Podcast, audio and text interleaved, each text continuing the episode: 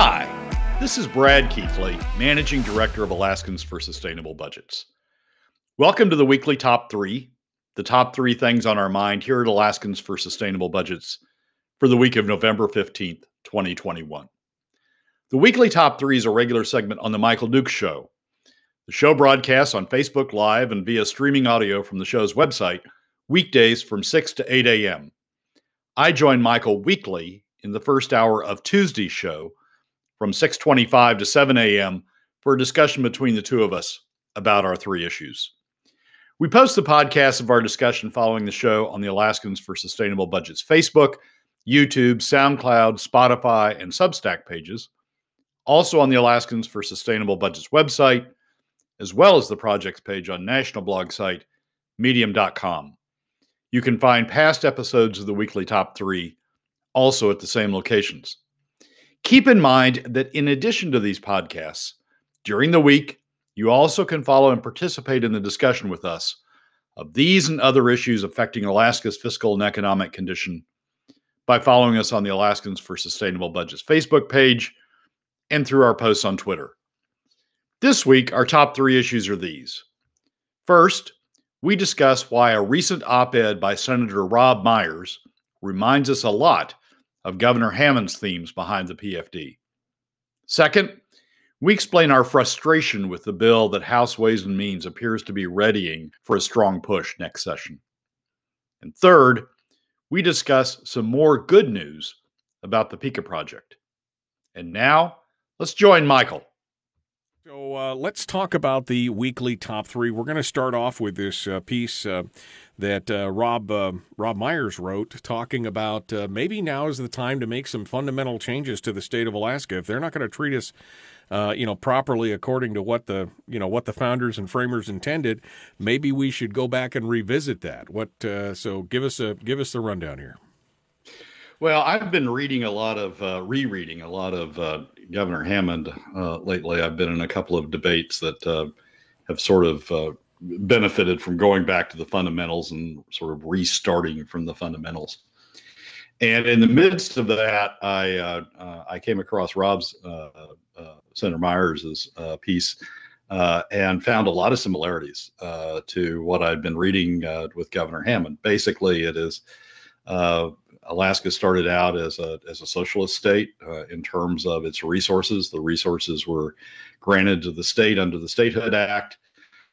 The state sell those resources, uh, cannot sell its mineral rights, uh, or if they try to, the uh, the second before the mineral rights would go to the purchaser, they they revert back to the federal government. So uh, the state has them, and Governor Hammond uh, I think, uh, as we've talked about on the show a lot of times, uh, was a genius in how he dealt with that. He uh, he looked at a situation that was that was socialist, where the resources went to the state, and figured out through the permanent fund uh, dividend, uh, ultimately, how to distribute a share of those resources back to back to citizens, in much the same way that that you find in the lower 48. I mean when I was a lawyer in Oklahoma, Texas, Louisiana, Arkansas, New Mexico, uh, I dealt a lot with uh, royalty owner rights, uh, individual royalty owner rights. And there's lots of studies that talk about uh, the significance of of the royalty owners of, the,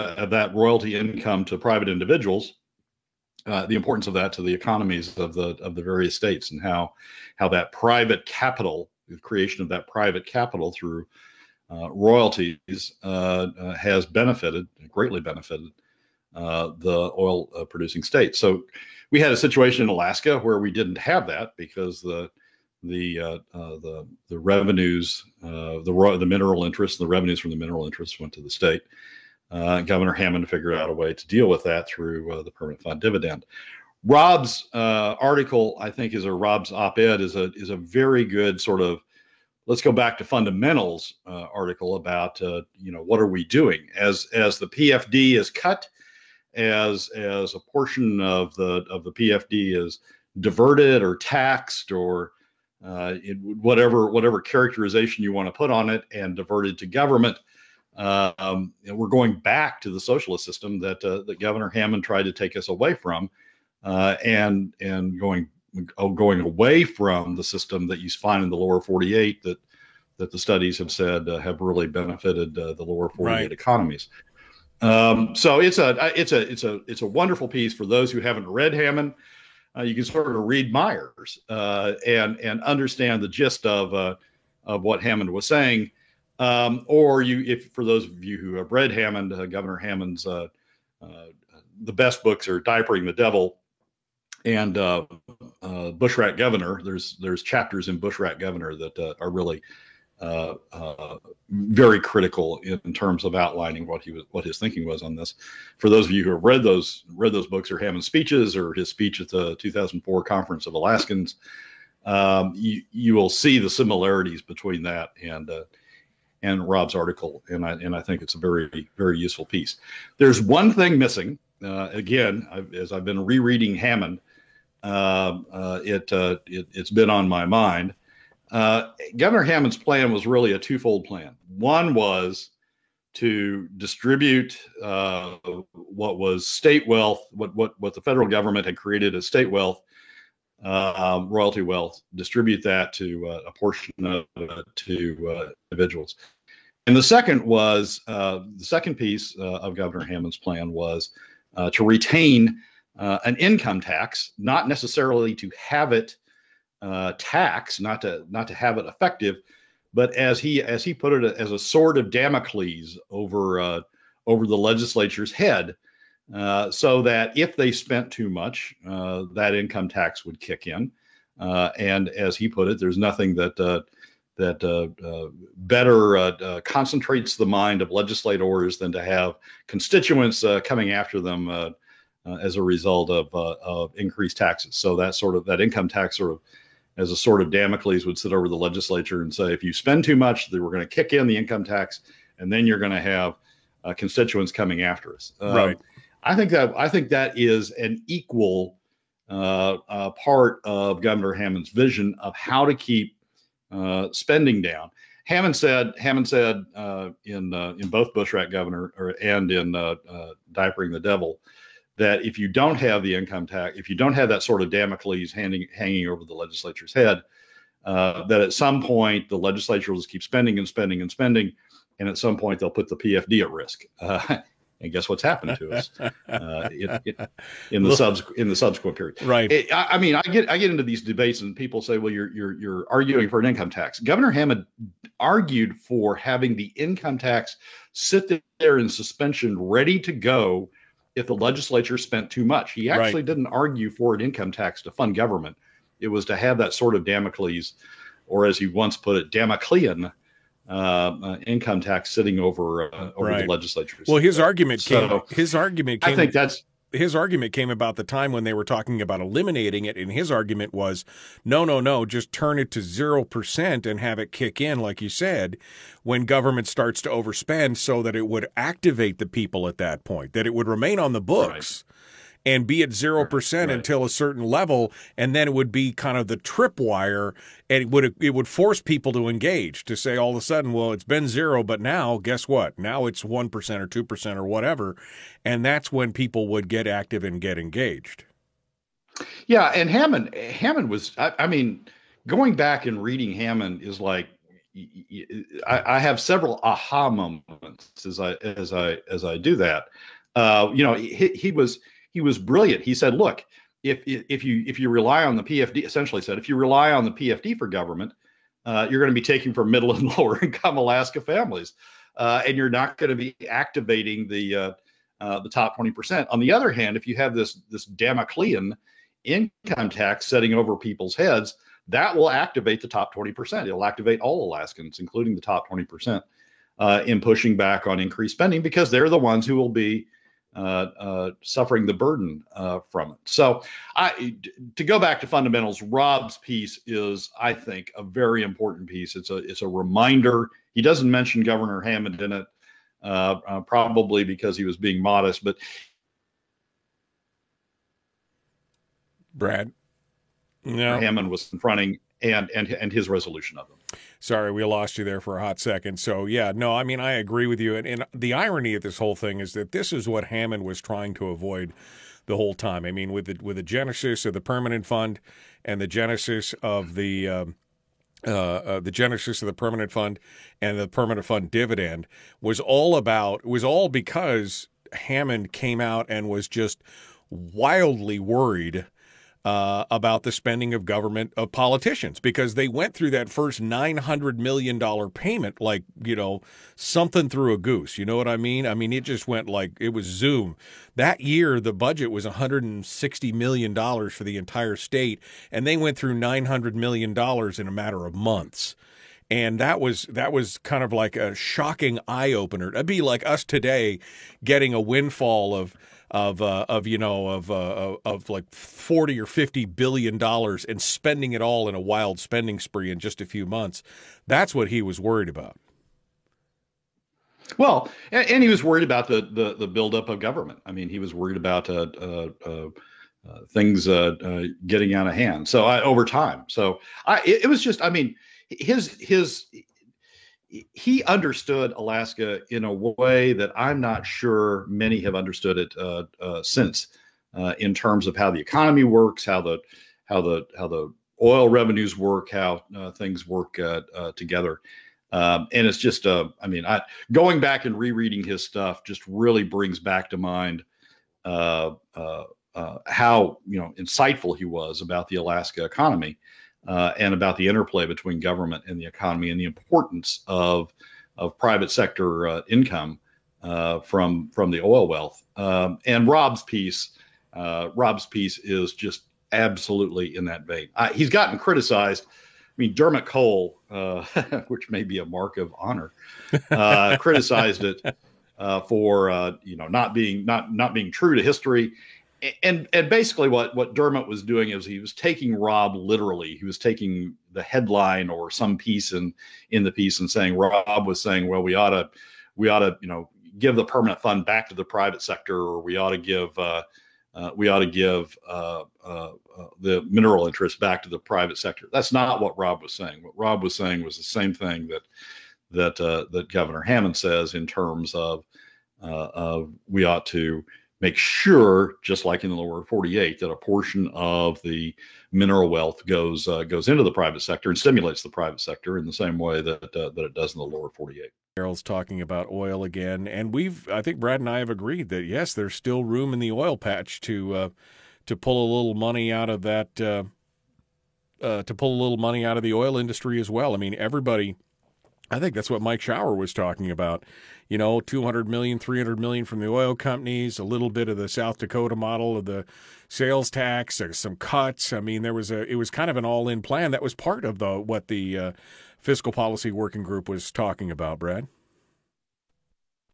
Well, there's uh, the fiscal policy working group is sort of nebulous on what new revenues they're talking about. Uh, how soon they forget. I mean, I, I took a lot of flack from friends for supporting ballot measure one, which was the oil industry tax uh, change this last uh, election cycle. And now I'm taking flack for not being, you know, not pushing, not pushing oil taxes uh, enough. It's um, uh, there there is some some money there. I, I'm not a big fan of the South Dakota or the Wyoming sales tax. They're both regressive.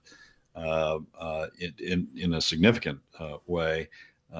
not to the same extent as PFD cuts, but they're nevertheless regressive. Take more from middle and lower income Alaska families than from uh, than from uh, the top 20%. So I think there are better ways to raise that segment of revenues, but it's but it it is a a, a, a general. I mean, the working group recognized a general need for revenues. They put it at uh, maybe 500 million dollars. I think half a billion dollars in in uh, revenues as part of their compromise.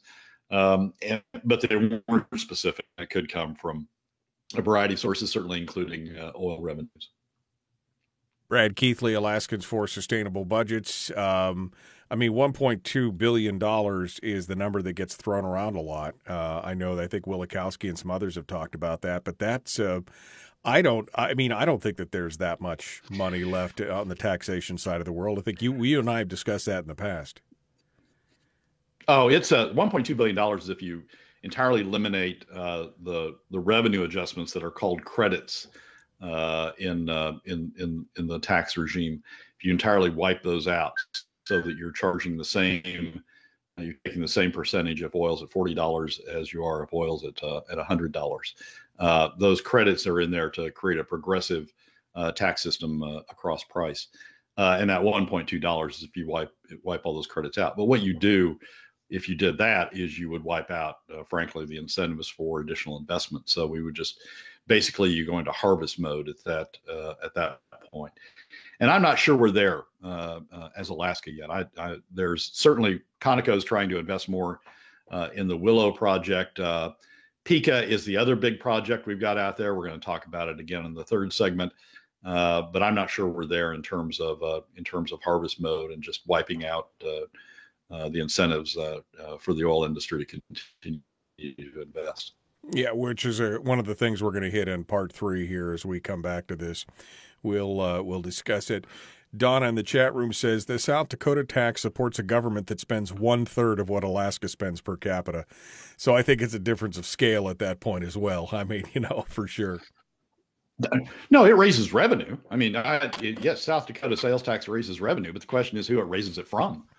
Uh, and if you look at the uh, distributional uh, analysis of the South Dakota tax, which ITEP has done, it's it's hugely regressive not to the same extent as the permanent fund uh, permanent fund cuts, but it's uh, it's regressive. It takes more from middle and lower income Alaska families. So if you if you believe that that's a problem, and I do, because that's uh, that sort of regressive tax flows through and adversely affects the economy. If you believe that a regressive tax is, is problematic, the South Dakota tax doesn't really uh, uh, doesn't really get you where you want to be in terms of uh, evening the playing field. All right, Brad Keithley is our guest, Alaskans for Sustainable Budgets. That wraps up number one. We can give me a quick tease on number two, Brad, which is the fiscal policy working group did not have. I mean, they had they had a pretty clear vision for a group of such diverse people. I mean, they actually came out with better proposals. And the longer that I look at it, and the longer that I look go back to it, I realize how amazing it was that they came out together and basically agreed to all this. But there's a few things that they definitely were not talking about that now people are, I guess, seeing and reading into things. Uh, give us a quick tease on number two. Well, there's a piece in the Fairbanks News Miner uh, by their new political reporter Linda Hersey that uh, talks about uh, a hearing that uh, House Ways and Means had at the end of the uh, for special session, and and it's a it's a bill. They're setting up a bill that's going to be their big bill, I think, uh, when they uh, come back uh, uh, from uh, come back into regular session. It's going to be the bill that Ways and Means pushes, um, and it's not. I mean. So we went through this whole thing with the working group. We went through with all the effort of the working group to put it together uh, a, a, lot of meetings, a lot, a lot of compromises. You can see it in the document uh, to to to create a path for the legislature to go down uh, on uh, uh, on on how to resolve this conflict. That had the most conservative, the most liberals, the most liberal representatives all working on it. came to a compromise document, and and the House Ways and Means bill is nothing like like what like what the working group did. So it's I mean, it's it's it's like you know, here's the solution. Here's what you know, eight of us plus uh, plus four, 12 of us uh, came to as a solution. A fifth of the legislature came to as a solution. Here's the guide path. And House Ways and Means went, nah, we don't like that. We're going off on, on a different direction. So we're going to talk about what House Ways and Means is doing. So the Fiscal Policy Working Group had one vision of the future. Of course, uh, that wasn't picked up by the rest of the legislature for most of the legislative session. And in fact, the uh, Way to Be Mean Committee, I mean, the Ways and Means Committee, uh, was uh, diving into their whole idea here. Uh, they had different viewpoints. Brad, uh, you want to talk a bit about that? And of course, I think this falls right back into that discussion uh, that we had a couple weeks ago when when uh, when it looked like the revenue forecast was going to show we were actually going to have a windfall. And immediately, what happened was different legislators and Nils Andreassen and others basically found all these great things that they wanted to spend the money on uh, which uh, again uh, totally throws everything that the fiscal policy working group did out the door. Uh, let's talk about that. So, Ways and Means has been working on uh, over the course of the last uh, session, regular session, and over the course of the various special sessions. Ways and Means has been working on their bill to bring to the to the legislature as their solution to uh, uh, to solve the uh, solve the fiscal situation going forward. Um, and Ways and Means was set up to do just that. Was set up to to you know examine a variety of of, of, of, proposals and and come up with a suggestion for the House at least uh, for the House to take up in terms of uh, in terms of a way forward. And their ultimate bill uh, the, that that's come out of the that they were the, that's the sort of the result of this whole process uh, through the regular and the special sessions. Their ultimate bill uh, is one that, uh, as I say, is the subject of an article good Well, we just Brad just locked up there, so we'll uh, we'll see if we can catch up with Brad here again real quick here before we go. You still with me, Brad? I'm. There you go. There you go. I am. There am you, I? Okay. You, well, you, you, sorry. Your, your, audio locked up for a second there, so I'm sorry. Continue ahead. Anyway, it so so the Ways and Means bill is a uh, is a proposal to uh, uh, take the permanent fund, take the POMV, and instead of 50-50, which is something that was explicitly uh, included in the working group's uh, recommendation, to make that 25 75 uh, 25% uh, uh, in the of the POMV draw goes to uh, the PFD. 75% would go to government. and within the government share, the proposal is to, to divide that 75% 50 50 between education and government. to, to dedicate, designate because we can't dedicate under the Constitution, to designate 50% of that 75% that goes to government to education. And basically, what that is, is an effort to try to get the education lobby uh, uh, activated to come in and support uh, that bill uh, because there's a designation of funds uh, in that bill uh, specifically for education. So the working group said we need POMV 50 50. We want POMV 50 50. That's the compromise. Uh, we want to work toward a constitutionalization of POMV 50 50. There are a lot of other things around that. We need additional revenues, we need additional spending cuts. Uh, but the but one of the core principles in there that they agreed on specifically was POMV 50 50.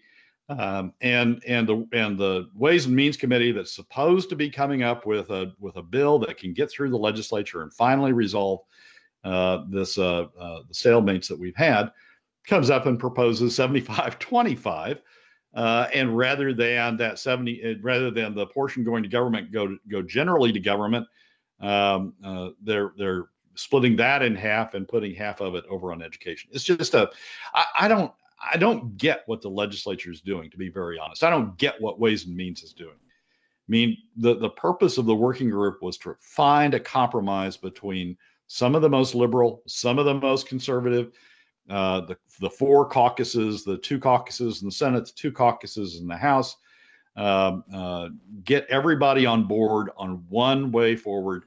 It, against the odds, it did that. Uh, and and a lot of people are unhappy with various parts various parts of it, but that probably proves it's a good compromise. Uh, against all the odds, it did that. Uh, and then you know the body that's supposed to be coming up with with the overall solution just ignores it and, uh, and, and goes in an entirely different direction. And I right. and I, I, I mean I don't know how we're supposed to get to a solution to, of this thing. I don't even know how the legislature thinks it's supposed to get to a solution of this thing. If after setting up the working group, the next big committee that comes out that's supposed to be in charge of, of developing a solution, the next big committee just ignores what the working group did. I, you, you, we're, we're, it's almost like people want this thing to continue to be stuck and not find a solution to it. Uh, or or you know ram their solution through by you know trying to trying to activate the education lobby and and and have them help push it push it through. It's just we're, we're not we're not getting to a solution. Wait, business as usual? I mean, isn't that what we've been saying this whole time? Is that there's a group out there that basically wants things to continue just the way that they've been continuing? I mean, it's the same kind of thing, and it, and it's the same kind of gamesmanship that we've talked about before. I mean, you med, you mentioned earlier you made a Freudian slip and you said dedicated. Oh no, no, it's designated because we can't have dedicated when it's a fra- eh, fractionally the same thing. I mean, at that point, what I mean what to, to quote a famous politician, what difference does it make at that point? Yeah. it's a uh, it's just a, a, very disappointing uh, outcome. Uh, Dermot, go back to Dermot for a second. Uh, Dermot was complaining about this article because the the reporter uh, was talking about uh, the uh, the 25 percent uh, that is being put over to government is coming out of the permanent fund dividend. Dermot Dermot was arguing that it should be you know should be cut should be described as coming out of the POMV draw, out of the out of the permanent fund draw, not out of the permanent fund dividend. But you know, maybe that's a Freudian slip by the by the reporter as well. But it is coming out of the permanent fund dividend. I mean, from the from the standpoint of the working group, from the standpoint of the current statute, uh, uh, it's 50-50. The split is 50-50 between government uh, and uh, and and and the legislature and and and and and well between government and citizens, Alaska residents.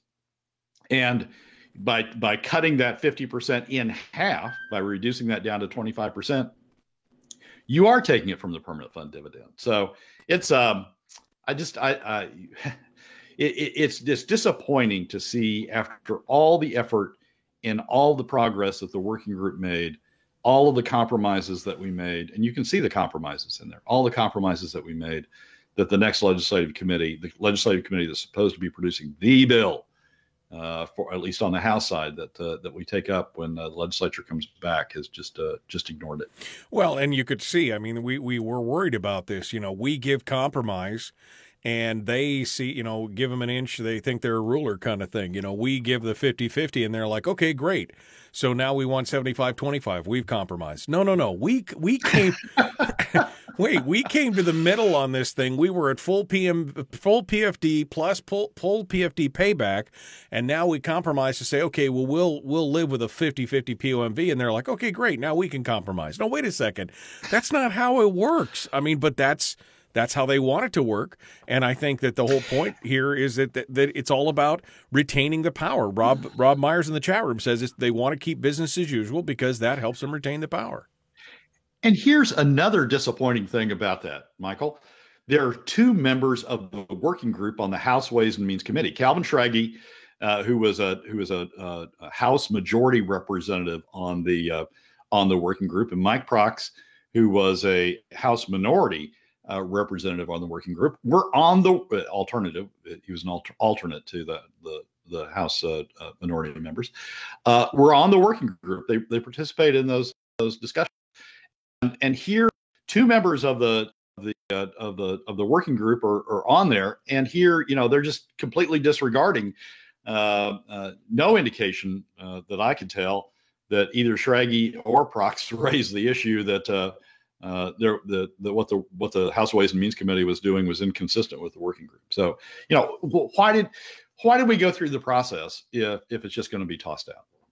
Good question, uh, but and there are really no answers at this point other than business as usual. That seems to be the answer. So we're down to the last two and a half, three minutes here. You got more good news on Pikka. It looks like uh, Oil Search uh, is gotten a little more rosy, but is it real? Is the question. so Oil Search is in the process of being acquired by a company called Santos, which is an Australian, big Australian, uh, mostly natural gas company uh, that is looking at uh, combining with oil search, uh, particularly for oil, oil search's uh, uh, LNG projects, gas projects in Papua New Guinea, PNG.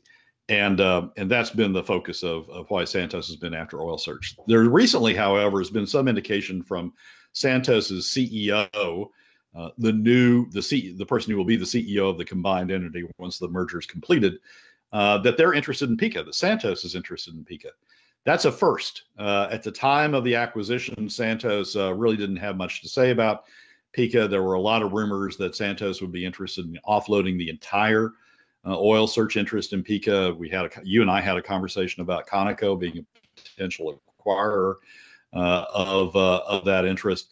Uh, but now the Santos has indicated some some some interest in it. It's a couple of things to be a little skeptical skeptical about there's some opposition to, uh, to among Oil Search's uh, uh, uh stockholders to the Santos uh, acquisition, um, and Santos is on a sales kick to try to convince the Oil Search stockholders that that they ought to come on board. Some of that opposition is based upon the fact that they don't believe that Pikka is being given the value it should be in the merger. Um, and Santos saying good things about it is a way of trying to ameliorate that concern.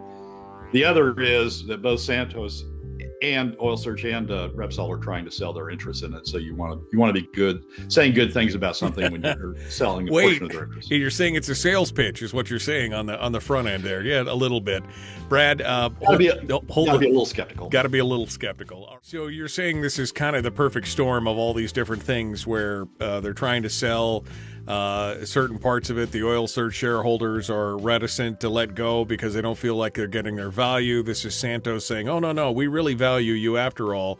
And maybe things will happen, but I mean, who knows, right? Yeah, but you've got yes, and and so you know, I, as I as I think I said in my note to you, I'm not yet convinced uh, uh, that uh, that that Pikka has sort of you know uh, come back from uh, from the the shape it was in at one point in terms of getting financing. But in the last two weeks, excuse me, in the last two weeks, the Repsol CEO has gone out of his way to say good things about Pikka. Uh, Repsol's a Spanish company. They're they're they're focused on renewables. They're focused on the energy transition. Uh, you know, there's a they've spent a lot of time talking about the energy transition, but then in an interview he comes and says good things about Pikka. Uh, and now you've got Santos, who's the who would be the Santos CEO, who would be the CEO of the combined Oil Search Santos side, uh, um, the 51% owner. Repsol is the 49% owner in the project. The, you got the Sa- Santos chairman coming back and saying good things about it. So you you know you you've got to you got to give some weight to that. They're both uh, the, the securities and both of them are regulated. Uh, uh, the the companies are under the obligation to tell the truth um, uh, and and not mislead shareholders. So you've got to give some weight to what those what those people are saying. Um, and and that's that's a good sign for Pikka. And and Pikka is an important project to Alaska going forward. Going back to you know Harold's question about oil taxes.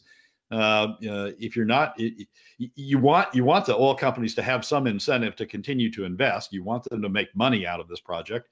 You don't want to strip all the money out of it, and uh, and and taxes are are an important piece of of of that of that equation. So you you you you've got some uh, uh, hope uh, from what Santos, the, from what the CEOs of Santos and Repsol have said that you know Pikka's got uh, has got some life to it. There's reasons to be skeptical, as I said. They're both in sales mode. Santos is in a double sales mode. They're trying to sell, you know, the merger to the to the oil search shareholders who want who want to know that Pikka's valued, um, and Repsol's trying to sell a piece, at least a piece of their project of, of their side of the project um, into the market. So you've got some reason to be a little skeptical about the statements. But as I said, they're securities regulated companies. They're publicly held companies with their securities that are regulated with an obligation to tell the truth, and uh, and so you've got to give uh, you got to give way to that. Long story short, uh, Pikka has more life, I think, than uh, than than what uh, I might have attributed to it uh, several months ago, uh, after especially after the Santos merger was announced, and Santos uh, really wasn't saying good things about it. Brad Keithley, Alaskans for Sustainable Budgets. I mean, you say that I have to laugh because you say they're regu- their securities regulated, which means they have an obligation to tell the truth. It doesn't mean that companies that go through that are obviously always hundred percent forthcoming. I mean, you know, they're mostly they're walking the line there, right? I mean, they're finding they're finding ways to shine the pros without necessarily exposing the cons. Well, yeah, and and as I say, they're both in sales mode for for slightly different purposes, but they're they're both in uh, in sales mode. So, uh, you know, maybe maybe you know they're they're they're they're telling you know the the all of the good story and and and and not really shading it a little bit as they might uh, as they might have uh, before. But look, this is a big project to us. Uh, you want to you want to uh, you, want to have good stories told about it. You want to believe in it. Uh, and uh, and they're saying things that if they truly believed it was a trash project and it wasn't it wasn't going to investment from anybody, uh, they they couldn't be saying these things. It wouldn't it wouldn't be consistent with their obligations under the regulations, uh, security under the securities regulations laws to be saying these things. So it's a, it's a good sign. And I and I you know, I've I've I've I've been negative on Pikka enough that I need to recognize uh, when there are uh, are good signs out there, and uh, and and keep that in mind. Again, it's a big project. It's not it's not a Prudhoe, uh, but it's Kuparuk ish in terms of its uh, uh, in terms of its implications for uh, Alaska's uh, right uh, oil and oil and gas production down the road. So we, we need to it, it, it, we need to be talking about it, and we need to recognize uh, when there are bad things about it, and we need to be and we need to recognize when there are good things about it. And in the last two weeks, we've had the CEOs of the two owners say good things about the project. We need to recognize that. Right, and they did find two. There's two other d- new newer fields that are that are. Uh, you know, stirring some of this hype, right? I mean, they've got two other Pikka-sized fields that they're looking at as well. So it's, uh, um, it. I mean, there, there's some there's some good stuff on the horizon potentially. It, it, it's like Prudhoe. I mean, Prudhoe, you had the initial uh, initial uh, participating area, which was the big Prudhoe Reservoir, and then there were all sorts of different additional fields uh, that you found uh, around Prudhoe, Lisburne, Point McIntyre, uh, additional uh, satellite fields that you found around it. And what we're finding with Pikka is the same thing. There's the initial discovery, the initial participating area, and then we're starting to find these these additional fields around it. So it's it's a good project. I mean, it's it's a it's a if if it can get funding, it's a good project. The question has always been about can it get funding, and uh, as I say, we have to recognize that the CEOs of the two partners are now uh, are now saying good things about it. Brad Keithley, Alaskans for Sustainable Budgets. As always, Brad, it's fun to talk, and I appreciate you coming on board. And we will uh, will uh, we'll continue this discussion next week. I'm sure it'll be same first, second verse, same as the first at this point. But uh, I figured if we continue to rail against those windmills, eventually we won't get knocked off Rocinante as we go through. So, yeah, exactly right. And and and in terms of in terms of follow up, if people haven't read Robb Myers's piece, uh, it's in most of the papers now. It started out in uh, must read, I think, and then uh, has has shown up in the ADN, Fairbanks News Miner, and others. If people haven't read Robb Myers' piece, go back and read it. Uh, for those of you who have read uh, uh Hammond, uh, you'll see the similarities. Brad Keithley, thank you so much, my friend. It's good to have you. Appreciate you being on. Well, that's a wrap for another week's edition of the weekly top three from Alaskans for Sustainable Budgets. Thank you again for joining us. Remember that you can find past episodes on our YouTube, SoundCloud, Spotify, and Substack pages, and keep track of us during the week on Facebook and Twitter. This has been Brad Keithley, Managing Director of Alaskans for Sustainable Budgets. We look forward to you joining us again next week on the weekly Top 3.